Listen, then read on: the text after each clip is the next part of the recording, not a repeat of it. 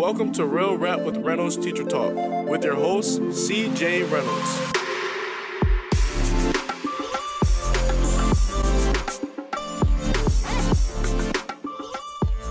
I have a really great guest on this evening. Her she goes by the whimsical teacher on Instagram. And I had a little fluke in the beginning there, so I usually did my normal intro, and now it's not there. But if you have any questions about anything, you can go ahead and leave them in the uh, in the box below on YouTube or on that in that box on the side if you're on YouNow and you can check that stuff out or like leave questions for us, and we'll and we'll jump into it. Tonight we're talking about the use of fun in the classroom or playfulness or silliness, and that's what we're going to kick it off with. As soon as she jumps in on on this, and we will get started immediately. She just texted me that she's on her way. So, um, yeah, I've never I've never had this problem before. Been weird. Our But, you know, even being- 17 episodes in, I guess, are inevitable at some point. Oh, there's a whimsical teacher. All right, I'm going to guest you in now. I'll try and do that. Hopefully it works. Because I don't know what to talk about anymore. Connecting? Is it working? Yes! It is. Hooray! You win. I was going to wear a fake mustache tonight, and then Oh, that's too bad. Now I know better. Next time I know No, that that's what I you should do. Now you You know. look, you look fabulous like that. Well, thank you. This is how I, I used to go on a platform called Blab. You guys remember Blab? It was kind of like this, but you could have four people at a time. Oh, really? I always wore a disguise. That was my thing. That's awesome. You kind of look like a superhero a little bit in disguise. It is a little bit. Yeah. A little bit. I wear these to school. You do? Oh, yeah. Kids love Nice. them.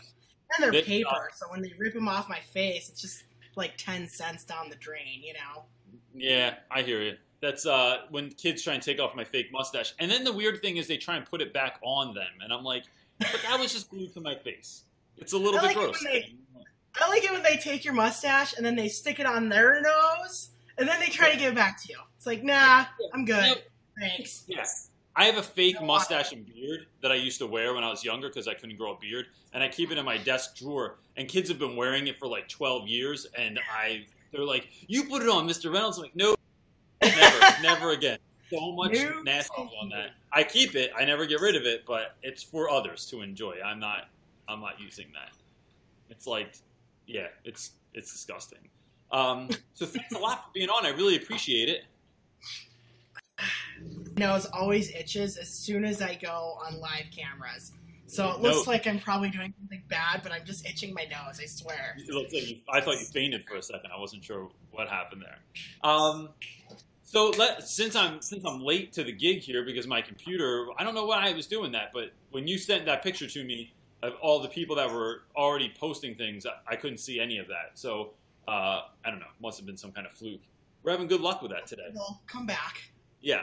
So let's do. Can you uh, go ahead and introduce yourself for the for the people that maybe don't know who you are? Sure. Uh, my name is Jessica Martin, and I go by the Whimsical Teacher online. So I'm a little bit whimsical, I'm a little bit weird. And I'm going into my sixth year of teaching. Uh, last year I taught middle school, but before that I taught all grade. And I subbed for a few years. I didn't become a teacher until I turned 30, so I had a bunch of weird jobs before that. So I think that's why I'm a little weird and different, have a different perspective on teaching, because I really went into it as a second career. So yeah, Yeah. this year I'm going to be a digital literacy coach. I have no idea what I'll be doing yet. So your guess is as good as mine. I don't know. What's uh? Did you pick that that change, or did the school pick it for you? Uh, yeah, they kind of picked it for me. I mean, I work at a small school. I live in the middle of the desert, town of about 1,200 people. We have uh, less than 200 kids at our school, about 12 teachers, and they had this this grant that came up, and I was kind of a yo-yo about it all year because it was on the table, off the table. But it's gonna be fun. I work at a one-to-one school. We're one-to-one Chromebooks. It's a junior high. And so it's going to be fun. Last year I was a teacher with these Chromebooks and we didn't have a technology coach or specialist. And this year I'm going to be the technology coach. So I can kind of use, you know, like I know what it was like being a teacher. So I'm going to kind of use that to help the teachers. Uh, most of our staff is close to retirement age, and they're not exactly too thrilled about the uh, old Chromebooks. So Yeah. I'm going to try to get them excited to use them. So that's my goal for this year. That's a great idea. Um, so let me ask you this. So we said the topic for tonight is kind of like using fun or silliness or playfulness in class. Have you always been like the kind of person that you are now? So like, have you always been kind of like silly or I mean, that's the sense I get about you from your Instagram anyway. Um, and your glasses tell me that I'm not far off. But uh, have you been like that your whole life, or, or what's that looked like in your life? I have been pretty seeing weird most of my life, I guess. Uh, I was an only child, so I mean, I still am an only child. You just don't stop being one. with your No, brother or no sister. life life children your parents were But having. Or? I, I I went to college for finance, and I was and for a few years I was just very serious about becoming a financial planner, and it was just like it was sort of trying to fit a, a cube, you know, into a I don't know a Disneyland shaped shoe or something. It was Yeah. it was awkward. I did not fit into the business world. Had a bunch of my own businesses, and I don't know. My first year being a teacher, I wasn't really silly and goofy. I was really serious and trying to do a good job, and I got in tons of trouble that year. I made tons of mistakes, and then after that, when I just found the school that fit me and the grade level that fit me and the coworkers that fit me, then I, I kind of broke out of my shell. But it probably wasn't until I started using social social media a couple years into my career that I really got weird because I was like, wow. I mean, I, I was kind of holding back a little bit, like Yeah. being too weird. And then the weirder I was on social media, the more people were attracted to me and the more they liked it. So I was like, well, I mean, I guess this weirdness would work in the classroom. It's kind of been this evolution of, you know, yes, I'm just naturally weird, but, you know, I brought it into my teaching because of so- social media of teachers like you that do cool things and say, hey, I kind of like that. You should do more of it. So I think I've gotten better as a teacher and more weird with the use of social media, and I've I've become more my my real self in the profession. Yeah, it's funny. Like, so growing up, I was always, I loved attention. I loved being silly. I was kind of naturally funny. I thought, not everyone thought. Um, and then I went to a high school that, like, and I, I just, I actually just put a video out on YouTube yesterday about bullying, but like, where I had to like act tough. Like, acting silly was not an option. And then when I got out of high school, I was so used to being like a tough guy or like a seemingly tough guy. I was never tough at all, but uh, I had to pretend. I had to kind of like lose that part of myself. And then in college, through a number of different things, I just I started realizing that as well. Like I wasn't. I wasn't getting anywhere with being tough. I wasn't making the kind of friends that I wanted to make. I wasn't. It, it just wasn't as fun.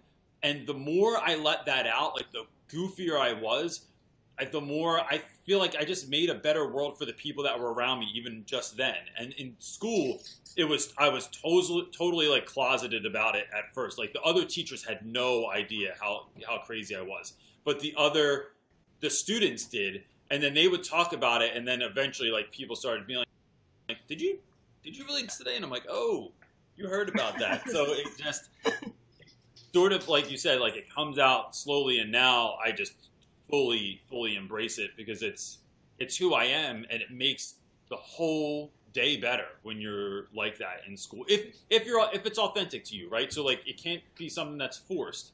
Um, but yeah, it works. It works. Uh, so I'm gonna ask. So here's a. I'll just ask questions from different people. I'll ruin their names, and then I'll ask their question, and then we'll we'll take it from there. Um, and so Valeria Garcia asked, "What I think that was pretty good, man. I can't believe I got that. My wife's laughing at me. What advice do you have on making friends with fellow teachers? How, how are you with like befriending other other teachers? Well, in real life, I'm just very awkward. I mean, that's why I joined social media, is because, you know, I, I worked at this school of all fifth and sixth grade teachers, kind of more of a secondary feel, you know, they call it a middle school. And, you know, most of the teachers were really serious. I connected with one or two, but I was just like, gosh, there must be more people that are sort of weirdos like me. And that's why I joined social media to find the weirdos. And I mean, since I joined social media, um, I started with Periscope, Instagram, uh, I do Twitter chats.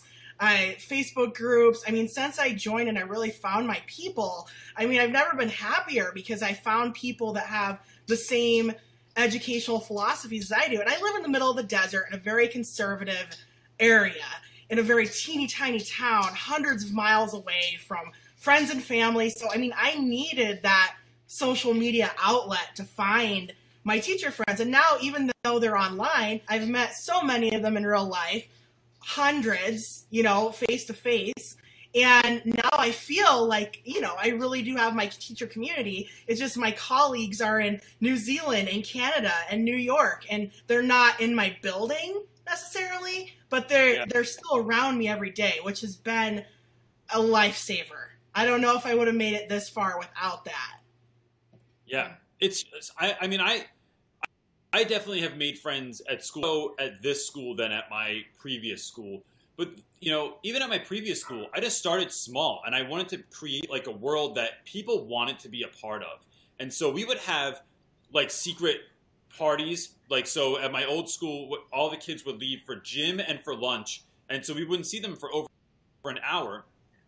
And we would like like out in the back of the school and like grill up hamburgers during our prep and stuff, just be, just to do it, just because it would be hilarious.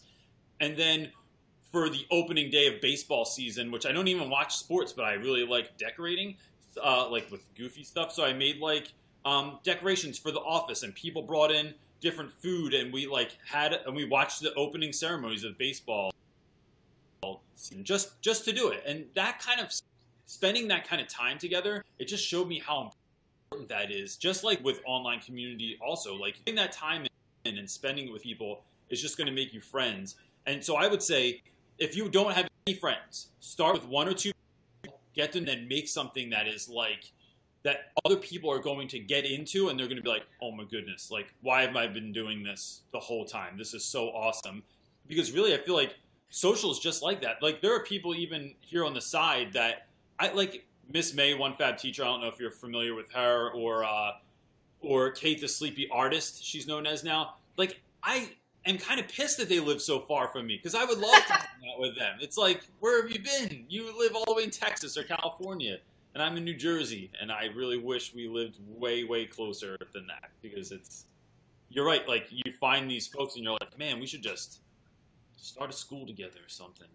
That's um, why I, I go to a lot of teacher meetups. It's my new addiction. Most people in their 30s start running marathons, and I go to teacher conferences so I can see all my friends. You know, that's kind of what it's what it's come down to. Is I mean, I'm so addicted now to connecting with people in real life that that's kind of one way that we can connect are going to various teacher events, teacher yeah. meetups. I mean, there's blogger meetups so that's what I do now, kind of for my social outlet. Yeah. Is it so do you go to ones that are close to you or do you like fly out to, to stuff? Um, you know, I've flown out last year.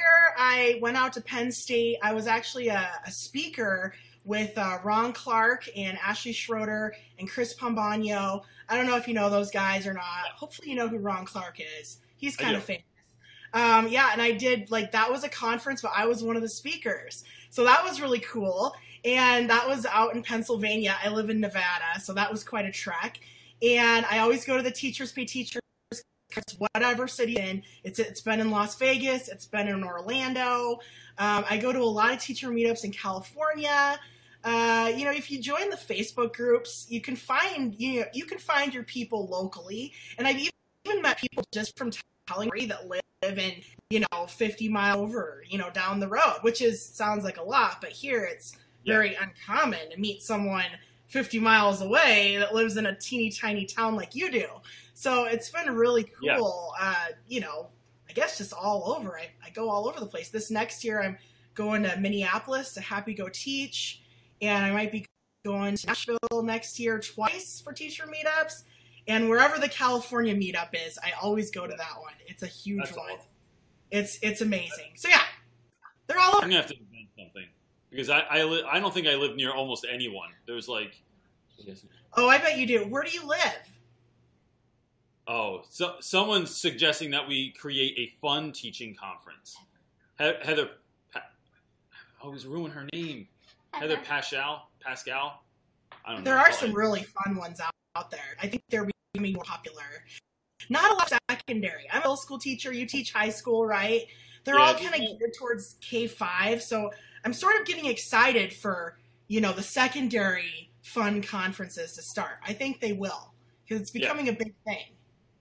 Yeah, because I'm going to invent it now. Um, so the the Scottish teaching ninja asked, "What do you think of the benefit, or what do you think are the benefits of having fun in class, and do you think it always works?" Um, what would you say to that? Do you think it always works? Do you think it's it's like why do you do it? What's what's the draw for you? I mean, there's the right time and right place for everything. You know, you can't have a class party every day of the week. Although I tried once, it didn't turn out that good. I mean, sometimes things blow up in your face, you know, but if you don't try them, you'll never know what you think is fun. So, what I used to do um, when I taught fifth grade is I did holiday of the day. So, every day there's a new holiday, there's websites you go on, there's probably 10 holidays a day. And we would just celebrate the holiday of the day in my class. And sometimes it would go over really really good. And everyone would have fun. You know like national cereal day. And we would do like math uh, with cereal you know? But then some days it, it wouldn't go over so well. And it's just hit or miss. Kids are moody. You're moody. It's okay to have have a bad day i think as long as you're trying a little bit to have fun you're doing it right Yeah, you know, and sometimes it's like it's if it's not what you normally do, right? So like if you're a pretty serious person, like I think you should lead with that, and that's you can be that person. But if you are willing to have fun or, or be silly, or you have kids that like will go along with doing that, then you should do it. And you're right. Like some days I'll go in and I'm feeling great, but I realize that like everyone got yelled at in the class before mine, or something bad happened in someone's life that morning, and you know you have to feel that out. It can't be forced. You can't like one of the things I learned even being a parent was like when my kids would fall when they were little, I tried to do that thing where you just try and pick them up and make them laugh right away, and like, ah, you're all right, ah, it's just a little bit of blood. And I remember my wife saying, like, no, you need to let them feel the way that they're feeling, and and let them have that moment. And I think the same thing is in teaching. You can't just like try and crack people up all of a sudden. Like if they're feeling, if they're having a tough day, like empathize with them, be there with them, and then, you know, if you can leave those conferences though with like saying something ridiculous so that they laugh before we leave. Like I'll tell them like, okay, go ahead and make sure you make poor life decisions now as you walk out of my classroom, and that always catches everyone off guard, and they're like, what are you talking about? And then it's a Yeah, I way think to. you just gotta- you gotta bring your passion in, whatever it is. Like, I mean, one of my passions is humor. So, so, you know, I'll tell jokes, tell kid jokes sometimes, and sometimes it goes bad. But I mean, if your passion is rock collecting, which one of my coworkers was a rock collector, he was a geologist in a former life, and he'd bring his rocks to school. It doesn't sound fun, maybe to me, but the kids loved it because they can sense your passion. Um, yeah, I think that is it's it's so important because yeah, because if you're excited about something, even if it's like fencing or computers or hip hop or, or photography, like, like the kids doing that. And as a matter of fact, this year I have like speakers all all lined up for this year to come in that are going to talk to the students about all kinds of different stuff as well that they are passionate about, which is exciting as well. Because then it's not me like doing the Reynolds show all the time, but I get to share the stage a little bit with other people. Uh, CC Moffat asked, "What does your administration think of during unannounced observations?" Oh, that's a great one. Have you ever had an un- unannounced observation where someone came in and you were being completely nothing goofy was happening in class?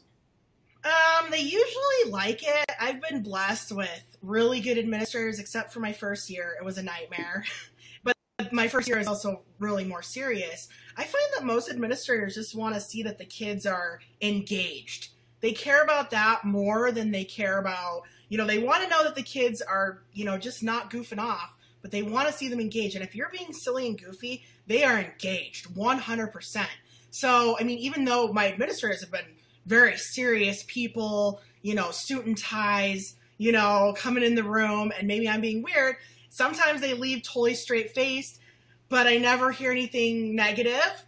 And they usually come back and they're like, you did a really great job or something. So I feel like I wasn't a total dorko. Yeah.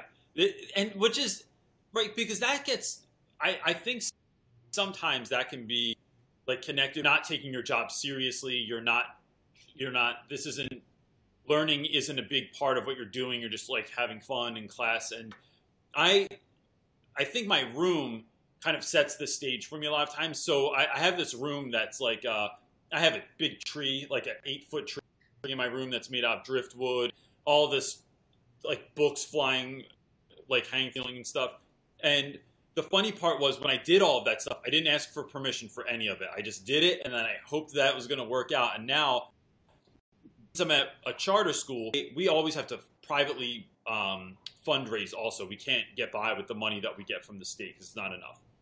So we fundraise, and they always bring the fundraisers, which are always like really rich folks. Some one time, a guy had an ascot on that walked into my room, but it was like a like it wasn't as a joke. Like I would wear it because I want to dress like I'm a character from Gilligan's Island. But comes in with this thing on, and uh, they just, I think the room kind of speaks for me a little bit, where it's like, all right, this is a little bit different in here. But I have definitely had times where folks have come in and I'm like teaching. One time someone came in, I was teaching students how to put tape in each other's hair. Anyone knowing about it, which is you just take the tape and fold it on itself so it's not sticking to your fingers and float it in someone's hair. And the bigger the hair, the easier it is to do.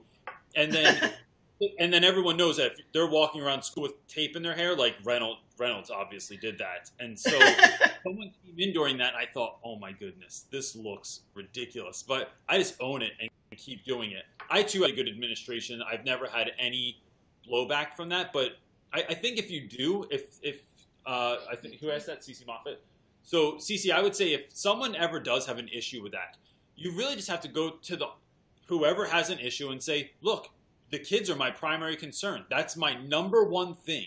And that if I can make my class somewhere that people want to be and they feel comfortable, then they're going to learn. They're going to have a way of greater of a chance of learning than like just sitting there quietly. That's that doesn't equal learning. I've never ever seen that equal learning unless kids are scared to death of the teacher and and I am not scary enough. So I have to go with my strengths. Me neither. So, I don't know yeah. why.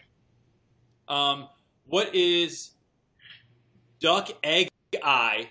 And what is your favorite or fun lesson or moment so far? What's like one of your favorite moments in that world that you've done so far?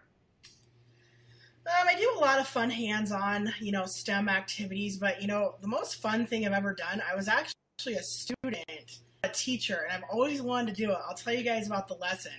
So it was from my ELA strategy teacher in college, and he came into the room and he was dressed like a chef.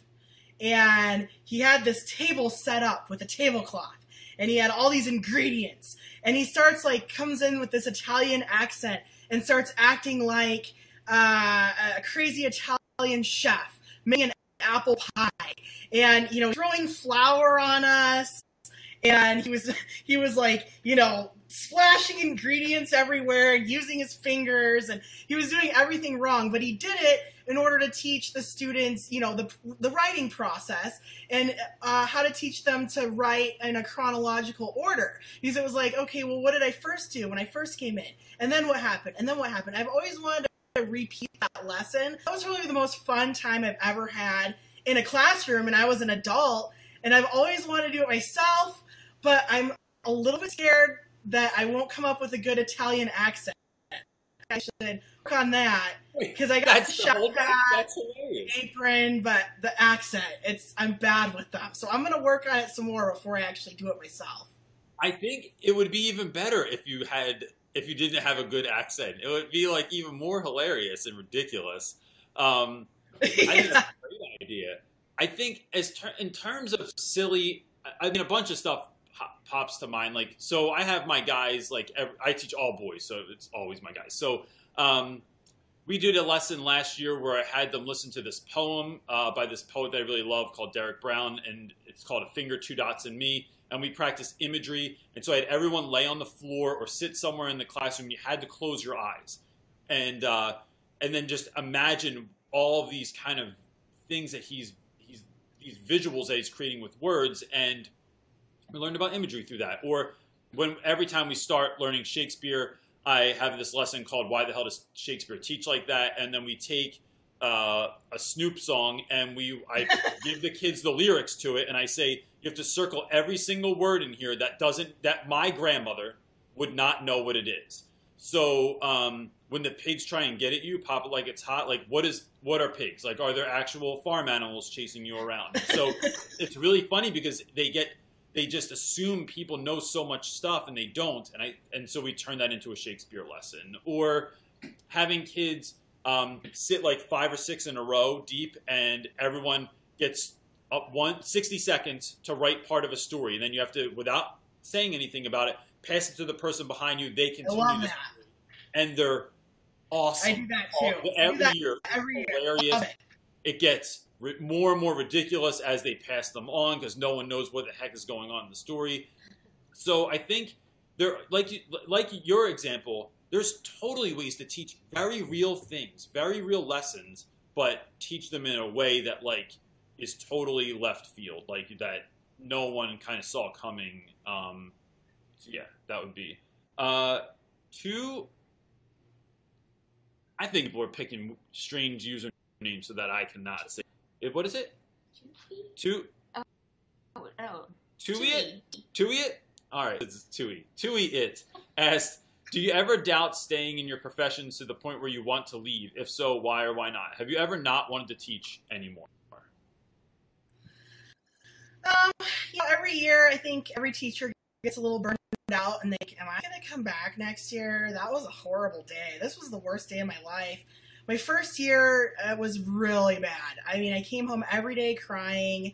I had a bad administrator. It was rough.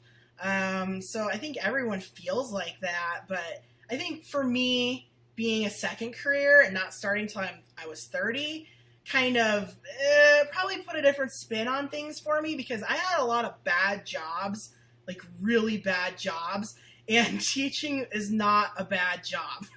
like it's not bad compared to real world, working overnights, working swing shifts, you know, working for minimum wage with no benefits. I mean, th- that was like my whole 20s. So teaching's a pretty nice career. And I'd encourage people to, you know, just stick it out is every year you can change. You can change schools. You can change what you teach. You can change your location. There's so many things you have control over that you don't really have in the corporate world, which is why I think I kept going with it, and I will forever. Yeah, I, I agree. I, I think I didn't start teaching until I was 27, so it's uh, I was like, and I was always working multiple jobs. So I'd be like the greeter at Home Depot, or I'd be um, I worked a job where I literally was lowered by a crane into a hole, and then I would dig the hole deeper. That was my whole job. It oh, sucked. man. It the worst job I ever had. And so That's when I started teaching, I tried to go back to that job the next summer just to make extra cash. And I'm like, I can't do this anymore. The hardest thing I do all day is staple. Like sometimes my hand like cramped up because I stapled too many papers. And it's really, I, I don't, I mean, it, it is, it can be, it's hard on a different level. Like, um, you, the mental like strain of it. So you come home and a kid did the wrong thing at the last moment before you left, and you're just like, oh, like this is why people drink too much because this is like how do you deal when you come home, right? You have to learn how to like, you have to learn how to to take care of yourself so that that stuff doesn't destroy you.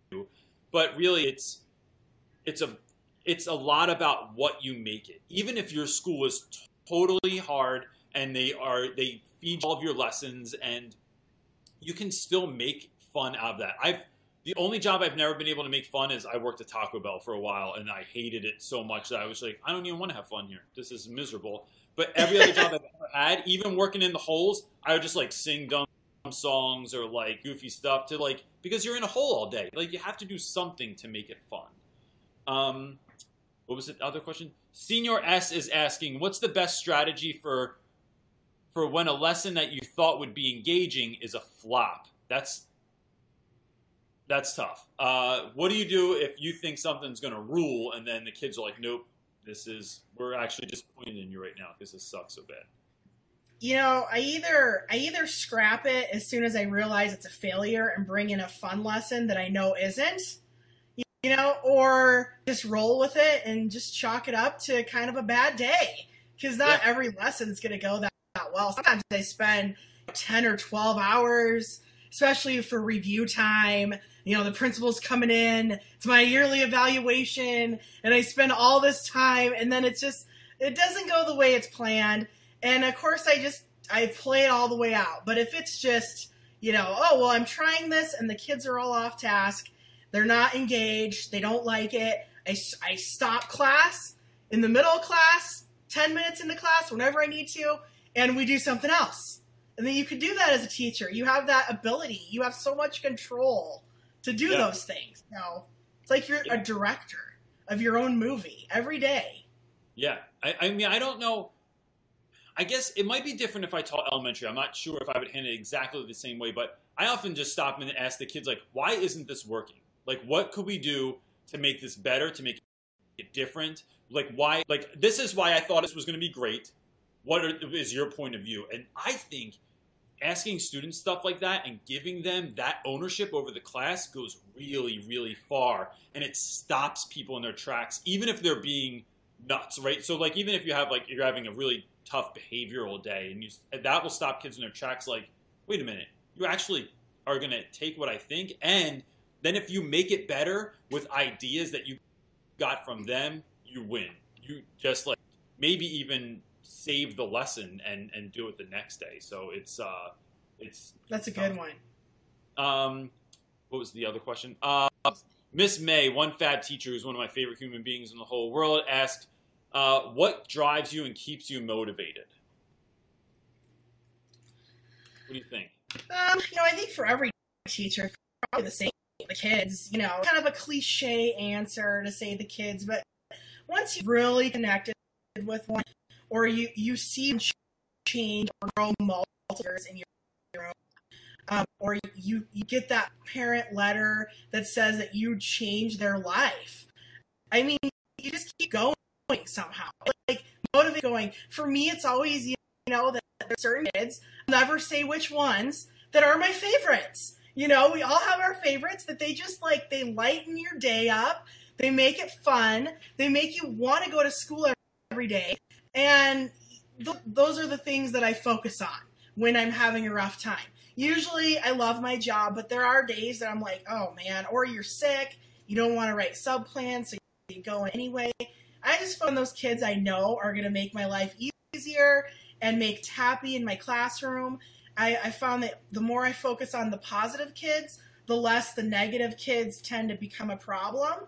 And so, I don't know, the kids, but I know that's kind of probably what a lot of people say. So sorry, Miss May, I wasn't very creative with that one. No, I think you're right. I think it's totally the kids. I mean, I feel like my job is like I I don't just feel like it's a profession. I've said this before. Like I feel like it's kind of missional. Like I like I figured out what I'm supposed to be doing, and so there's not really another option. Like it, it's kind of like, well, what else am I going to do? It's not like my degree lends in anything else. Like, I'm, what am I going to do? Get a business job and be like, well, look, I, I worked as a high school teacher very many years. Like, give me your worst employees and I'll whip them into shape. But like, it it doesn't work like that. So I don't feel like there's another option for me, and I think that's a really good thing. It, it keeps me focused. It keeps me like working hard at, at what I do, and I think that of it as a craft. And so, you know, um, I don't remember exactly what that.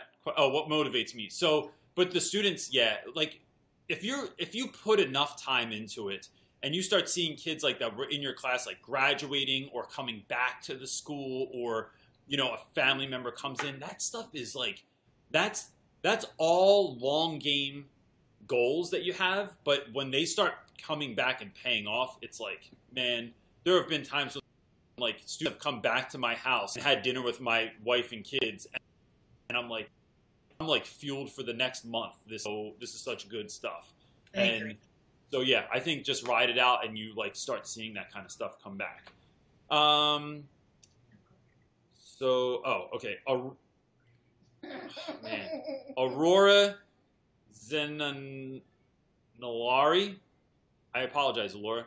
I think your name looks fantastic though. Um, how do you get a child who is tired and not interested in a lesson to be engaged for the day? I think that kind of matches with another person had a question which said like, what do you do if someone is too cool for weird or silly? So what do you do in those situations? What if someone's too tired or if they're just like not having that? That's this is not their thing. I mean, I've had tons of serious kids, and I mean, teenagers are so moody. This was my first year working with sixth, seventh, and eighth graders, and they are just up and down on a roller coaster every day. And you just have to, like, while they're riding their roller coaster, you just stay the same all the time. You don't match their moods. You keep being your silly, goofy self. And I find that, you know, the kids who really need that will come to you when they need help, you know, and they'll come to you at the end of the year and they'll thank you for that. And I, I had a really serious kid once in my fifth grade class, Roger. He, he was just like this little old man, Roger. I'll never forget him. Just very serious. But end of the year, you know, he wrote me this letter saying that I was the best part of his day. And I mean, I just thought this kid hated me all year. I was pretty sure of it. But I mean, it turned out that he actually liked me. He just, some people are more serious and they don't know how to be goofy, even when they're little kids. And that's okay. So. Yeah. Yeah, I feel like it's, it's, it's like either in your DNA sometimes or not, or you just don't know what people are coming from, right? Like, I always tell teachers that, like, uh, and I didn't make this up, I don't know who, who wrote this, but that everyone's fighting a battle that you know nothing about. And so the, I I have a pretty good gauge of students though. So if I'm doing something really weird and someone's not having it, like I always have like those couple of teenagers that are like super cool. They like sit back real Mhm. far and they're just like, nah, you're an idiot. I'm not doing this. So I'll either turn it up, like I'll go to 11 with that kid. And I've had students before where I had this kid, Dave, in my class. Dave was super cool. He was really great football player. Everyone looked up to him. And, but he never, ever laughed at anything. And I told him, I said, you're seriously bringing my self-esteem down, like as we speak. And I want to be your best friend. So I found this best friend application online and I filled it, like I, I had like changed it around a little bit and I filled it all out and I applied to be his best friend, but I gave it to another friend of his. And I said, look, man, Dave's not going to talk to me about this. I want to be his best friend. Could you please for this? And that guy brought Dave into a room. They interviewed me, and then we became best friends after that. And seriously, like he still never so laughed cool. at anything. And I used to tell him like, "It's all right if you don't laugh now. We're best friends, man. Like my wife doesn't even laugh at the time, so it's cool." And uh, so, That's a great strategy. I love that. I'm going to write that one down. Yeah. but it's like, but if you just go to eleven sometimes, or other times, I'll just tell kids like, "Look, man, I get that this is like not your gig, but what I'm gonna do here is just make the best day that I possibly can. And so you don't if you're not down with that, that's fine. I don't have to like bring you into that, but like, you know, um, what I just ask is like don't try like just don't dog me in front of everyone. Like I want to just I'm trying to be a a, a bright spot in your day, and and I usually get a really good response from that, especially if I do it like just one on one. Your oh I think oh I thought your picture froze. Uh, who was the next question? Right here. Um, I want to address one real. So Melina is said I I hate most teachers and all my teachers are afraid of me. Melina, I didn't like one teacher in high school. There was not one person that stood out to me as being like a bright spot in my day. So I cannot even say that I blame you. Um, and I wouldn't say your teachers are necessarily afraid of you, but maybe they don't know how to to kind of deal. And I'm sorry that you go to that school. I wish you went to our school instead. Uh, what's the next question? Jenny J asked, "Do you get sad when you know that you won't have the same kids in your class next year?" You ever feel like that? Do you ever get sad that you, don't you're not going to have those same kids in your class next year? Um, you know, there's always a handful of kids that I'm sad to see go, but I think the greatest being a teacher is that you get it's like a revolving door of new cool people.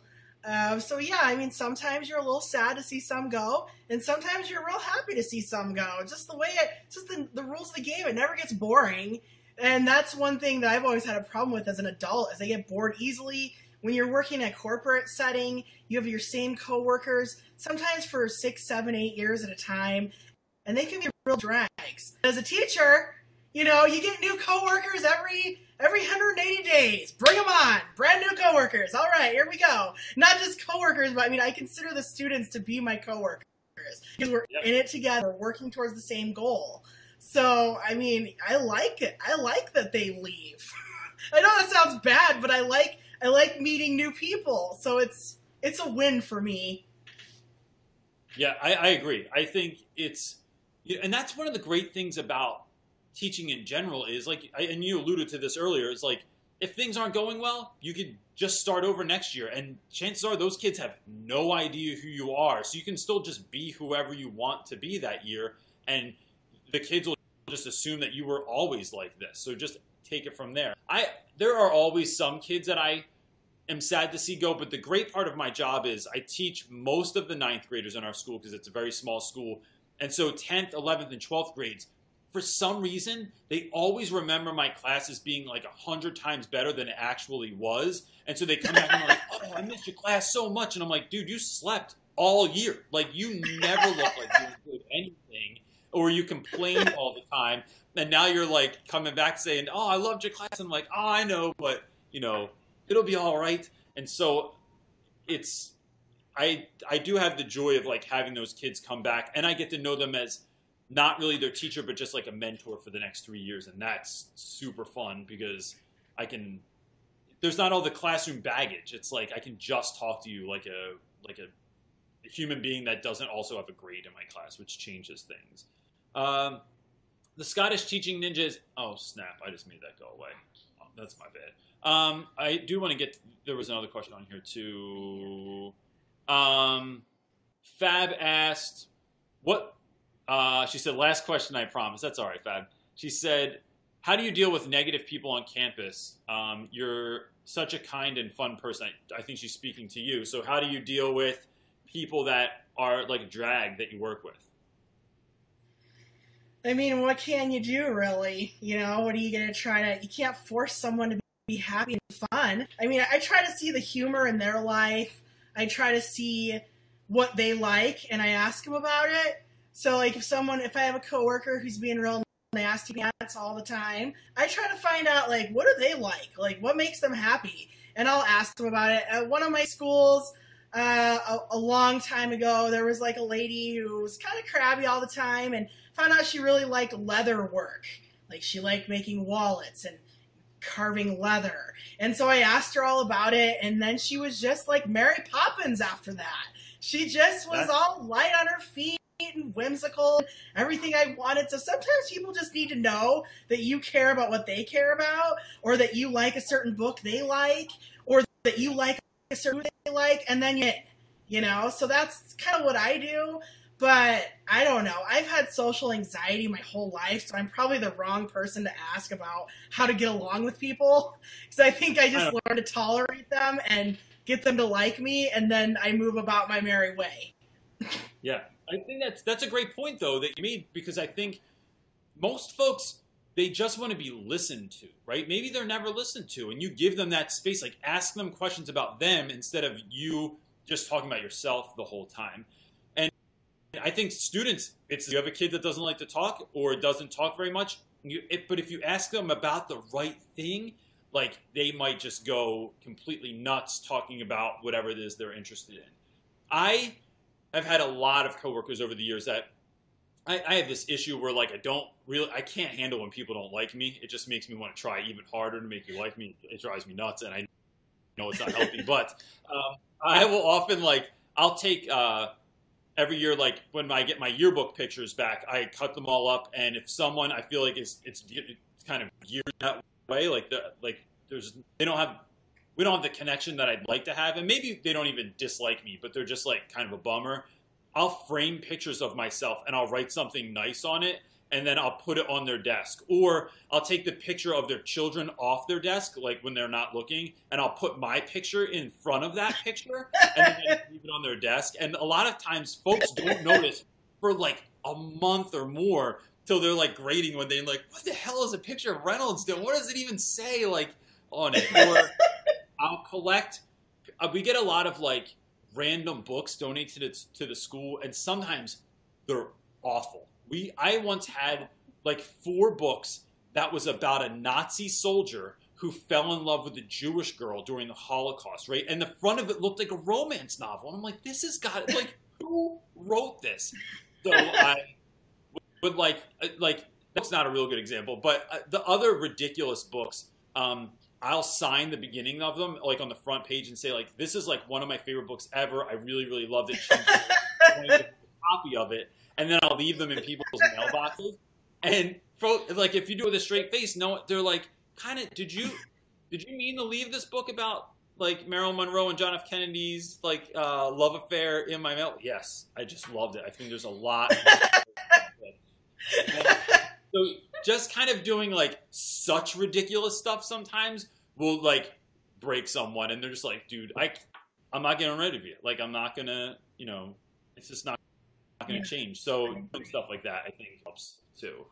Uh, is this the question that I missed out before? The Scottish Teaching Ninja is asking, what tips can you give to teachers who want to be more relaxed in class but aren't sure how? That's a really good question. Um, especially when you're starting out teaching, I think it's particularly tough because you feel like you're supposed to be one way, and like if you're too lax, you know the kid's just gonna like lose all respect. So, how did you start kind of implementing that stuff in your class? Because uh, you said you were like not so much that person when you first started teaching, right? Like, how'd you make the transition? I think it was just being at the right school, the right fit for me, and you know having administrators that told me had my back on whatever I wanted to do, and then just getting inspiration from social media, seeing that there was other weirdos out there like me trying new things, dressing in costumes, wearing disguises, uh, doing just bizarre things. I thought, well, if they could do it, I could try it out too. And you know, it really depends. I mean, it depends on the tone of your class. I mean, last year I taught eight periods a day in junior high, and some periods I could come in dressed as a superhero. And other periods, I had to tone it down a notch. I mean, you got to know your audience whenever you're delivering any sort of lesson or speech or whatever you want to do. So it's just about kind of knowing those kids and then knowing what they're going to like. Yeah, I think that's a really, really good point. Um, and I, I would mirror that with, or kind of just go off of that as saying like, yeah, I've had classes before where I can't, I just can't do the super fun stuff. Like even like the the idea where I had like the kids laying on on the floor last year listening to this poem. There was a class that day that I just couldn't do it, and kind of the fun part of that is they hear about it, right? Like so everyone knows what they're going to do in my class typically before we do it. But when I stop short of doing that in a class and I say, I don't, I can't, I literally cannot trust everyone in this class to lay on the floor without touching someone or hurting someone. Like, I just, I don't think that you're there yet. And I don't tell them that we'll never do it or that you're bad and you can't handle it. I'll say, I don't think we're there yet. And if we can get there, we'll, we'll start doing stuff like that. And that can have really big effect on your class and help them to kind of like, you know, uh, self regulate them self-regulate themselves is kind of redundant, but um, that idea of like they are kind of calling the shots on each other. Uh, what did I? Amir, who is one of my students, Amir Williams asked, "I have a question. If being weird or silly isn't allowed, would you still teach? Is there a replacement for silliness or fun?" Um, I don't I don't think so. I mean, I think when you're working with kids, it's sort of assumed that silliness and fun are going to go hand in hand. I mean, because children aren't miniature adults; they're children. Kids are, and teenagers too. I mean, they this is part of their personality. There's a reason they like cartoons and silly jokes. It it goes with their development, and that's why I chose this profession. Is because my personality matches where they're at in their development. So I couldn't imagine a world where it wasn't allowed. I mean, maybe some sort of communist re- regime or something, but I probably wouldn't work in a place like that. So Yeah, I can't imagine. It, you know, part of me would say yes to some extent, right? Because it's it's about the kids, right? It's not just about me. So it's like uh, I want to be there for the students that I want to be there for, but I don't think, I just don't think that would happen. Because I, I, because I think I'd figure out a way no matter what. So like even in the most boring PD that I've ever had to sit through in my life, I figured out some way to like do something to amuse Elf. Like if I wasn't interested because we were watching the same thing we watched the last three years, like I'm not interested in it. So I figure out ways to like have fun or make people laugh or do something.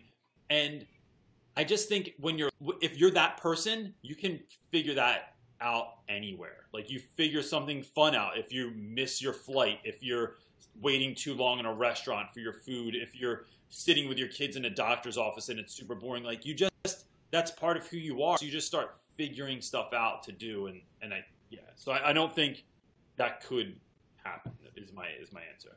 Um, Jackie, is it Jackie Osaki? That's a great name. Did I get it right? nice. Thanks. Um, here you go. Uh, what are your thoughts on direct instruction? What are your thoughts on schools that only use direct instruction? Um, I'm not exactly sure that I know what that means. Do you know what direct instruction is? I guess I'll just assume that they're talking about, you know, the teacher, the sage on the stage, the teacher that sits there the whole class and they don't break into groups or do any kind of group work. Or it's just, and there are schools like that. I have heard of schools.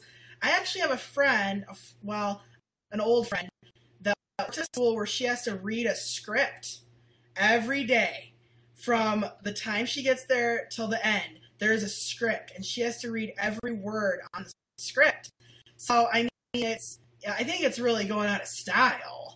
I don't think it's very popular anymore. You need communication and collaboration, but I don't know. But I feel so. I think my the neighborhood school, the neighborhood that I live in, the teachers like every teacher, it is complete. The elementary school is completely planned out so that like on February 2nd at 2 p.m., everyone's teaching the exact same thing at the exact same time. And if the kids don't get it, we got to keep the train keeps moving. Like, you better jump off or whatever, like, get together because we're going to keep going. And I, you know, I think some schools that is we're getting away from that. I know my school, I have complete autonomy in the classroom. I can do anything I want. I can teach any books that I want. I can teach however I want. So even if there's different ninth grade teachers, we don't. None of our classes look very much the same.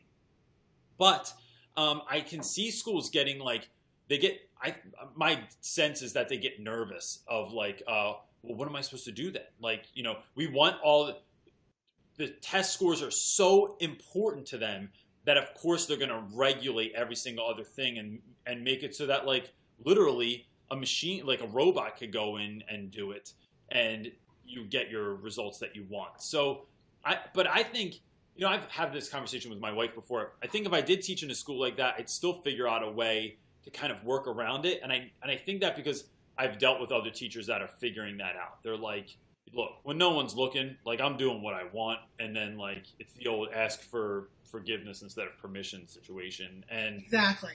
Yeah, and if you have tenured at a school, you have an even better chance of like getting away with some of that stuff. Yeah. Um, Whatever I can get. Yeah. Do you? Do you have one or that one? Uh, Ta Tatinen's class.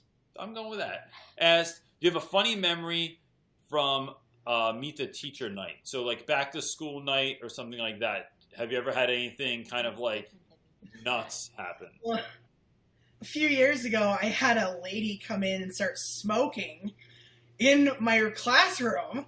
I was like, "What? Where do you think you are right now? What is?" It was really, really awkward to have to explain to her why she couldn't smoke inside a school in my classroom, and she got pretty huffy. And I had to I had to call an administrator and have her leave. She wouldn't put out her cigarette. So that, that was weirdest. Like I don't think it was fun. Just like what's happening right now. Yeah. So that, would be for me. That would be the number one. Yeah. I've had a lot of stuff. I had a mom once um, breastfeed in front of me that she wasn't breastfeeding. She removed the part that needed to be removed and then picked the child up. And I just remember thinking, like, I don't, I don't know how I'm supposed to react to this, but it just got really all of a sudden. I had who came in that was very angry, and he sat down in the chair and he sat back so hard that the back of the chair broke, and he literally flipped out of the chair. And I'm like, oh, like if you were pissed before, like it's all downhill from here. I had uh, someone come in and tell me, oh, we, I had a dad come in and told me uh, that my, we just found out that we were having a little girl and told me, well, do you know how you have a little girl instead of a little boy? Like these are the steps you take. And I thought, no, I, I never want to. this is the worst conversation ever. And you know, That's so horrible. I've had a lot of that kind of craziness happen, um, and it just it makes me happy for the nights when that kind of stuff doesn't happen. I'm like, wow, this was so easy. conference night. Um, you- what was the next one? It's not a funny one, but it's So Bethany Jane asked, I'm still in high school and I got bullied last year and I told the teacher and it made it worse. How do you handle a kid being bullied? Um, I just made a whole video about this actually, and uh, but and most of my answers are just like because I got bullied. I got literally in a fight or got my ass kicked every single day of freshman year. Um, so, what do you? How do you deal with that in your school, or is it an issue or a non-issue in your school? What's your take on it? You know, our school is so small. Everyone knows each other's names. The principal knows everyone by name.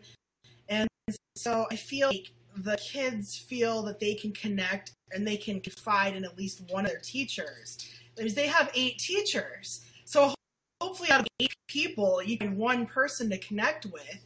But in previous schools where I've been the only classroom teacher, you know, I would just always recommend to a kid that you know, if you feel like your teacher is really ignoring you and your requests, you got to tell your parents, you got to school counselor. I mean, tell whoever it takes because sometimes teachers can be blind to bullying. I mean, sometimes I haven't seen it, and you know, I I feel like I wasn't turning a blind eye, but it was happening ways I didn't imagine. So, I mean, you got to go and tell as many people as you can because you shouldn't ever feel uncomfortable to be at school. So even don't ever feel like you're being, a snitch or around your teacher. Go tell your principal, your vice principal. Schools have so many levels of people you can go to.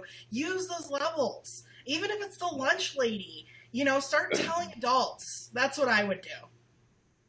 Yeah, I, I would too, and I think because if you don't, it's going to be even worse. But I get it. Like I remember, you know, I think a lot of times I oversee or I overlook bullying because when you're 14 and something happens, you your skin is just not very thick most of the time, right? You have such thin skin that everything hurts. And I know that that was part of my gig as a young person was I had never been through anything really really hard before and now it's like if someone told me I was dumb when I was 14, I'd be like, "Oh, that hurt my heart." And now I'm just like, "Well, you know, you might be right. I have no idea." So, you know, it's it's easy to overlook that stuff as an adult, but as a student, I get it. Like, you know, if you tell a teacher and they and they like yell at that kid instead of like having to sit down and actually talking to them about it, trying to figure out what's going on, you know, you might get beat up even worse. You know, I think all of my students go by the snitches get stitches rule that you don't tell on anyone for anything. So it can take a lot of work to get it out of kids. But, you know, uh, to Jenny, I would say, you know, make sure that you are talking to someone. Like, look, figure out who the greatest teacher in the school is, who's the nicest, who's the most caring, and then tell them, like, look, this is what I want out of this. Like, have an idea of, like, do you, do you not want the principal, you know, uh, like pulling the kid into the office? Like, tell tell them some of what you want to see also because of what you're afraid might happen. And I think that's, you know, instead of just telling them and letting letting them do whatever due process is. Like, give, give inform them a little bit too. Oh, it was Bethany. Oh, this is a different question. Oh, I'm sorry. Um, next question is, and and so I would also say, was that Bethany? You said Bethany. If you have a question, if you want to talk further about that, you can go ahead and email me, and I'd be happy to have that conversation with you. Um, if that wasn't like a, enough of an answer. Um, Jenny J asked, "How long did it take to get a teaching job once you decided that you wanted to be a teacher?" Um, how did, did it take you a while since you're living in such a small place, or did you travel there because of the job, or what? Um, I was living in a really big city when I got my teaching license, uh, school district of you know, 60 elementary schools choose from. And I ended up meeting my husband, who's a gold miner, and that's why I moved to the middle of the desert. And it's really different living in a rural community because they don't hire you unless they know you. So I really had to start from the bottom. I had had many jobs in my old city of 100,000 people. I now, you know, was having problems. So I started as an admin assistant in a computer lab working part time. And, you know, then that went to full time. And I mean, it took me a whole year to get my foot in the door. Uh, but I, I feel like, you know, if you're, if you're really drawn to a school district or you have to work in a certain school, you know, try doing yeah. something below your pay grade to get your foot in the door and prove yourself to them that you're okay. That's what I had to do. So it took me yeah. probably a year and a half to get a teaching job. Had uh, gotten my license.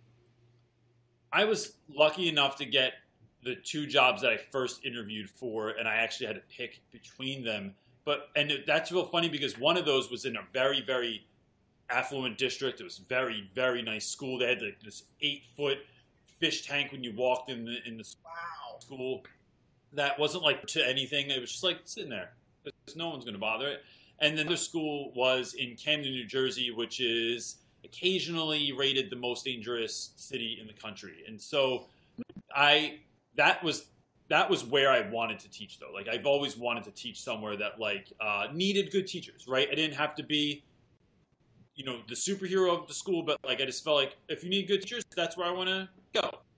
And I got that job quickly as well.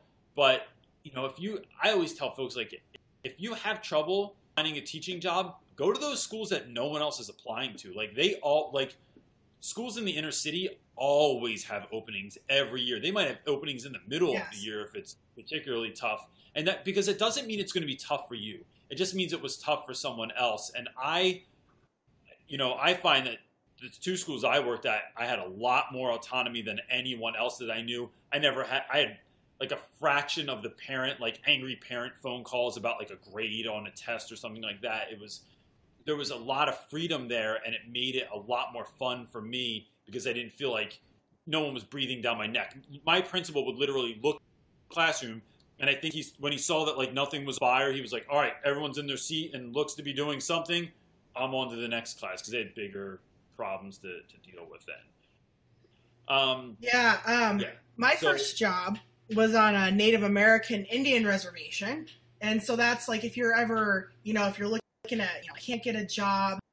A lot of uh, native reservations have positions open. It's really hard getting qualified workers to those areas. So that's for new teachers that can't find a job. I always suggest, you know, check out, you know, those areas as well.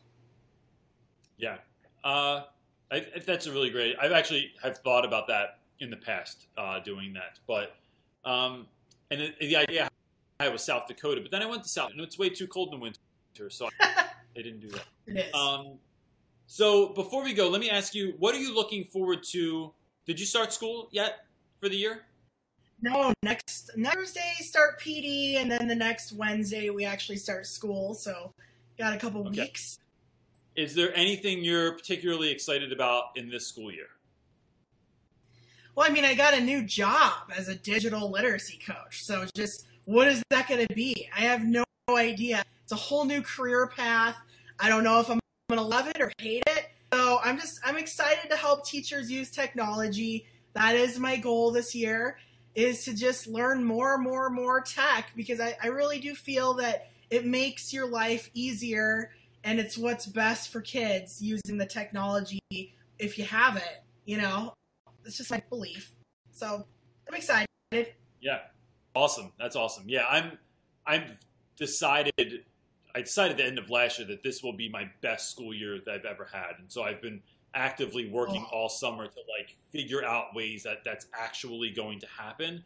So I'm excited to see how this year is going to unfold because last year was it was I mean there were very very hard things that happened last year, but overall such great stuff happened. I can't I literally cannot wait to see what this year is going to have kind of play out. So um Jess, before we go, can you tell everyone where they can find you on social media? I'm the whimsical teacher pretty much everywhere on Instagram, the underscore whimsical underscore teacher, and on Twitter, whimsical teach, the whimsical teacher at gmail.com. Kind of in blogs right now, so don't go looking for me there. But yeah, just the whimsical teacher. That's me. I really, really appreciate you coming on this conversation, and I, I think it brought a lot of great stuff up that I haven't been able to talk about yet. great. So I appreciate it. Thank so for for everyone me. that's watching, um, go check out the Whimsical Teacher. And next week on Tuesday, Tuesday we have Smarty Style from YouTube coming on. I'm interested to speak with her about a number of different topics we've been like texting one another about. So yeah, that's it. Jess, thanks so much. I really, really appreciate it. You have Thank a great you. night. All right, thanks so much, guys, for for asking questions. If we didn't get to your question, if it got lost in the sauce somewhere, go ahead and leave it in the comment section, below, and I will promise to get back to you at and. Uh, check us out next Tuesday with Smarty Style. Uh, I, I'm not exactly sure what we're talking about yet, but I have a couple of ideas and it might get interesting. And thanks, guys. Have a great night. Peace. And that's it for this week, gang. Look, if you ever want to have your question answered on Sunday Night Teacher Talk, all you have to do is show up at 5 p.m. Eastern Standard Time on my YouTube channel, Real Rap with Reynolds, and I'd be happy to answer any question that you put out there. Nothing is off the table. Thanks so much for your support. We really, really appreciate it, and I hope you have a great week. Peace.